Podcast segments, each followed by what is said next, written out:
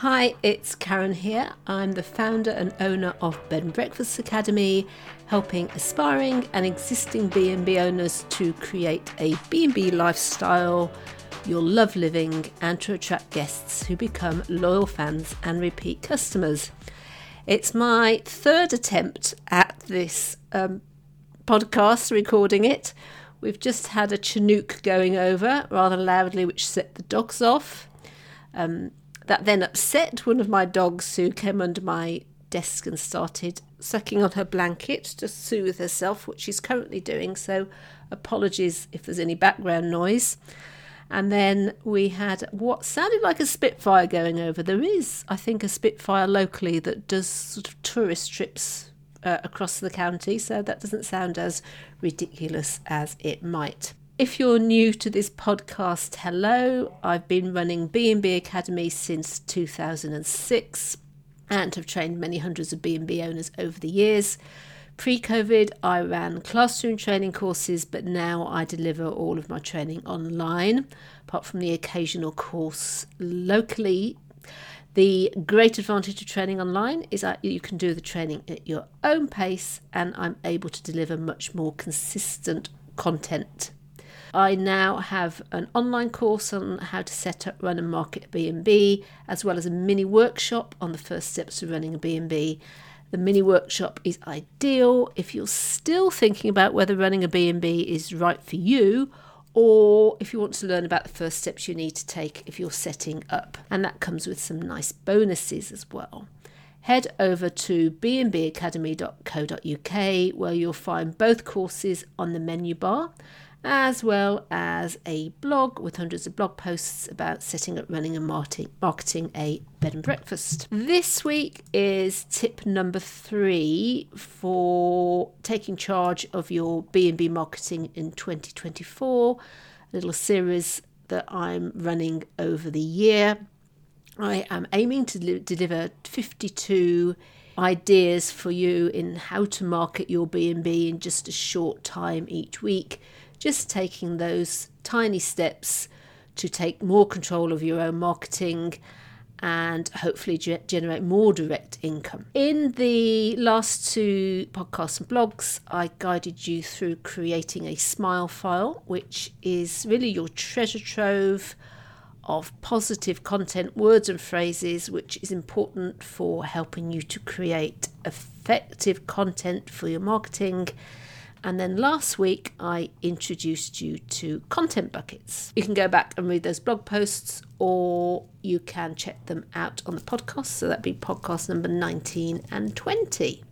Today, I wanted to walk you through another useful source for your content, which is frequently asked questions.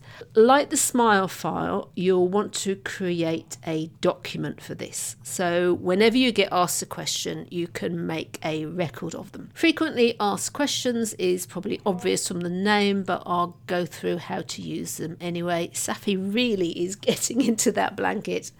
I'm wondering how my microphone's going to pick that up when I was recording earlier, when the when the dog started barking, it was quite funny because the software I use automatically creates a transcript, and it actually did woof woof, which um, I thought was quite amusing.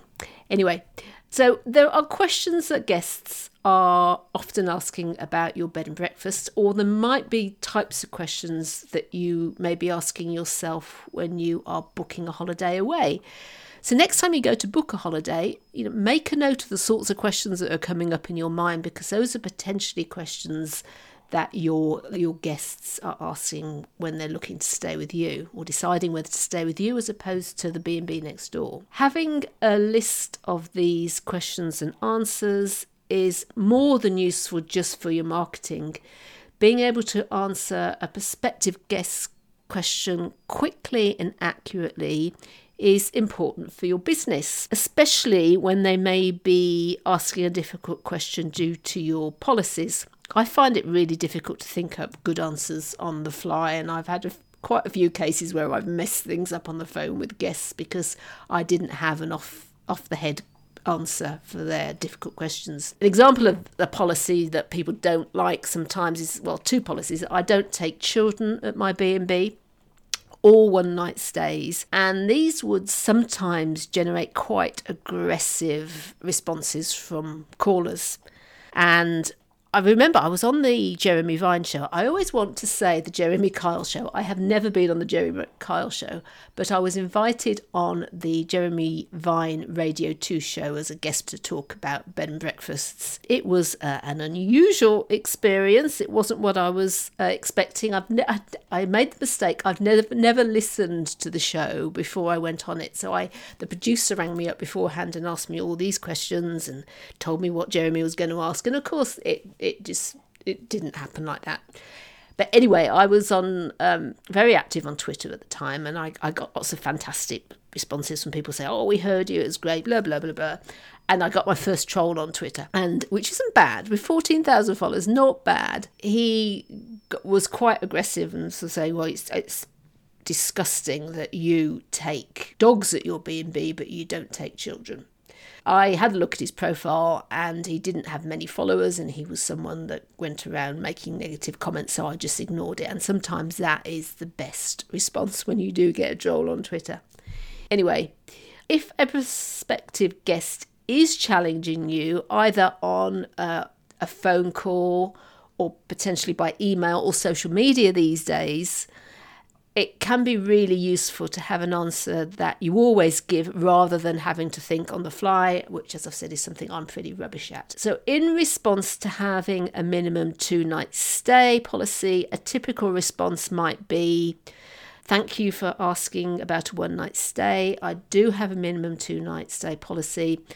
I aim to offer a high quality experience here at the B&B with extras like a whole cake in the room, etc these extras, coupled with the time and effort, means that one night stays just aren't cost effective for me. I, I run the B and B on my own.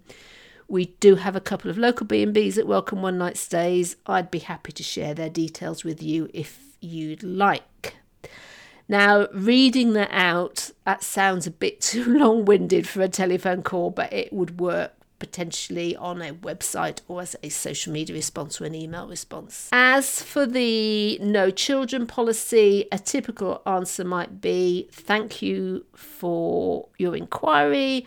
I've decided not to host children under 18 to ma- maintain a quiet and relaxing atmosphere with all guests. Many of our guests are parents away for a bit of grown up time or grandparents taking a break from childcare duties and they are specifically looking for a B&B with an adult only policy.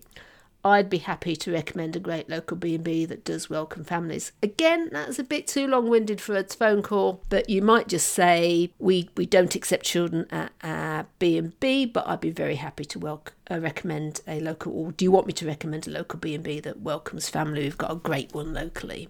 I quite often found that if I explained to guests why I had the policies in place, they were far more understanding and less likely to try and break my rules. Running the business on my own and six miles away from the nearest supermarket, uh, and that wasn't the supermarket I used. I actually, it, my favourite supermarket is 11 miles away, meant guests checking early really was an inconvenience. I, I really did need all the time between guests checking in and out to change over the room, drive to the shops for supplies, make cake, biscuits, go to appointments, walk the dogs, have a shower. I certainly wasn't spending the, the afternoon swinging on a, a hammock with a Budweiser in my hand, getting angry if people turned up at quarter to four. So on my website, it actually said check in is between four and seven. I'm sorry I can't accept an earlier check in as I need that time to get your room ready, shop supplies, and walk the dogs. If you're planning to arrive after seven, please let me know as we occasionally have evening plans and want to ensure that someone is here to welcome you or make alternative arrangements for you to let yourself into your room. I used to find that worked really well, and I got very few people who didn't check in between that four and seven or let me know if they were going to be arriving later. There's nothing like the thought that they're going to turn up at B&B and there might be no one to actually let them in to, to focus your mind and do what you're being asked. With frequently asked questions, it's really useful to have a dedicated page for them on your website so guests have them all in one place uh, so they can go to get all of their questions answered rather than having to trawl through your website to find them. Now, we all know that not everyone is going to read them, but it will reduce the number of questions you have and hopefully the number of misunderstandings you have for people to turn up your B&B at your B&B and expecting something different. And remember your guest's journey starts right at the point of booking. That's your guest customer journey as opposed to their journey from their house to you. If your website has everything they need to easily make the booking decision, they're more likely to stay with you than another similar B&B who doesn't make it so easy. You might be wondering how to use the answers to the FAQs in your marketing. So for example, if a common frequently asked question is do you have parking at your B&B or how much parking do you have? A picture of five cars in your car park or a parking permit for a ne- nearby street aren't the prettiest posts for Instagram. But you could do a blog post or an Instagram carousel. That's a carousel is where you can have up to 10 photos on one post on Instagram that people scroll through or even a reel such as 10 facilities or amenities guests love at our The main picture could be some arty, an arty photo of your toiletries or your cake and then you could include something about the parking in there. There is marketing you can do about the experience the guests will have at the B&B itself, but there also are potential questions about the surrounding area. If your guests typically always visit a local town, in our case it's it was Ludlow, you might think about writing a post to discuss the beauty of the town, the historic castles or churches, but many people can get quite anxious when they go to a new place. And it's the practical aspects that they worry about most. Where can they park? How much is parking? Are there disabled parking spots? Where are the public loos? Can they get food all day? Where's the nearest petrol station? What's the best journey to take to get there? Can they get public transport? And if you're running a self-catering rather than a B&B, people will also want to know about where the nearest food shops are. In March, we stayed at a holiday cottage in Cornwall, which had a great log burner, but they had only supplied logs for one fire and there was no information about where to go to buy more logs locally. It took us quite a bit of time on Google and then probably half a day of driving around to finally find somewhere that would sell a, a small bag of logs to us. And as I said, it's a great idea to include practical hints and tips in a blog post or even in that Instagram carousel. I am one of those people who likes to do a bit of planning when I'm going away we visited Oregon a few years ago and we were planning a visit to Cannon Beach, which is very famous and it's a very popular area. And I wanted to plan our day ahead.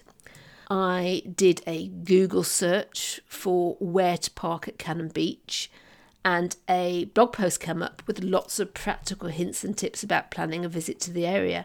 Now, there are hundreds of blog posts about the beauty of the area and things to do, but that was just one. In fact, it was the only one I could find which told me about all the practicalities.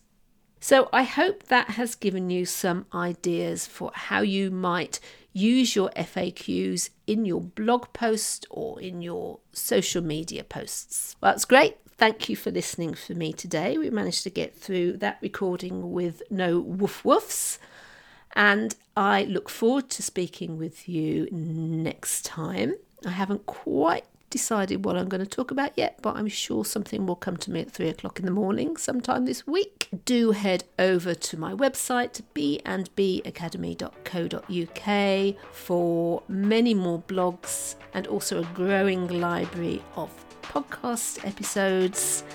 And as I said, you can find my main online B&B course there, how to set up, run and market a B&B, and also that mini workshop I talked about, which is first steps to running a bed and breakfast. Thanks for listening.